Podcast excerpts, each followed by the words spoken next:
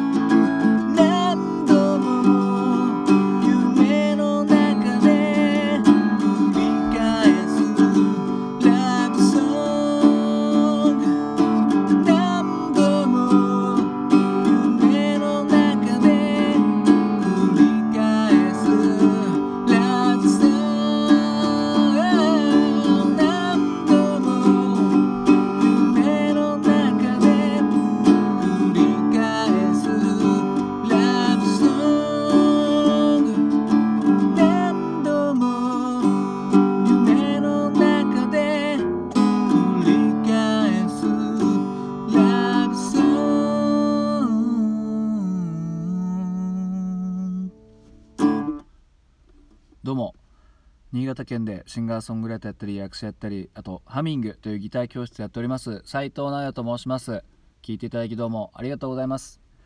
今ほど歌いましたのは TOKIO で何度も夢の中で繰り返すラブソングという曲でした。いや昨日あの「鉄腕ダッシュ」をですねなんかスペシャルやってて僕テレビテレビテレビでテレビ全然見ないんですけどたまたまたまたま見る時があってそしたらスペシャルだから遅い時間でもまだやっててなんか久しぶりの昔やってた企画みたいなやっててああ懐かしいなーなんつって見てたんですよね。なんかうんとなんだっけあのスーツケースにまたがって何千歩でどこどこ行くみたいなやつ。あれ昔ねよく見ててなんかジャッキー・チェンとかね出てる時もありましたよねあれ。うんそれでなんか思い出を振り返るような感じの描写があってあひょっとしたらそういうスペシャルなのかなと思ったらそういえばね永瀬さんはそういえば3月でいっぱいでね退所するんですよねジャニーズをね。あだからあそういうことかと思って、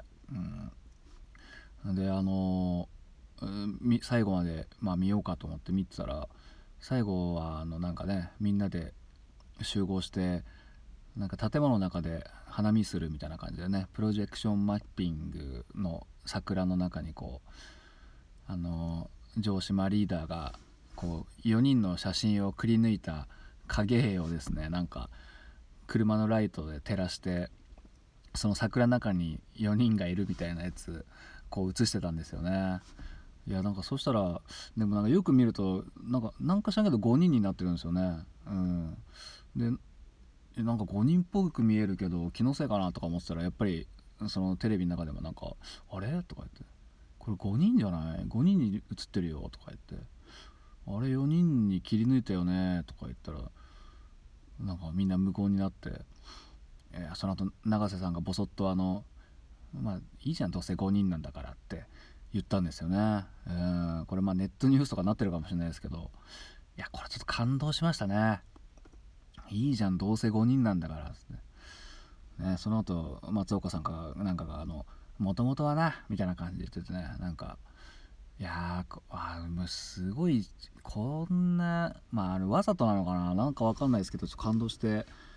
でその後もなんかこう今までのなんだっけ24時間テレビかなんかでなんかマラソンした城島さんの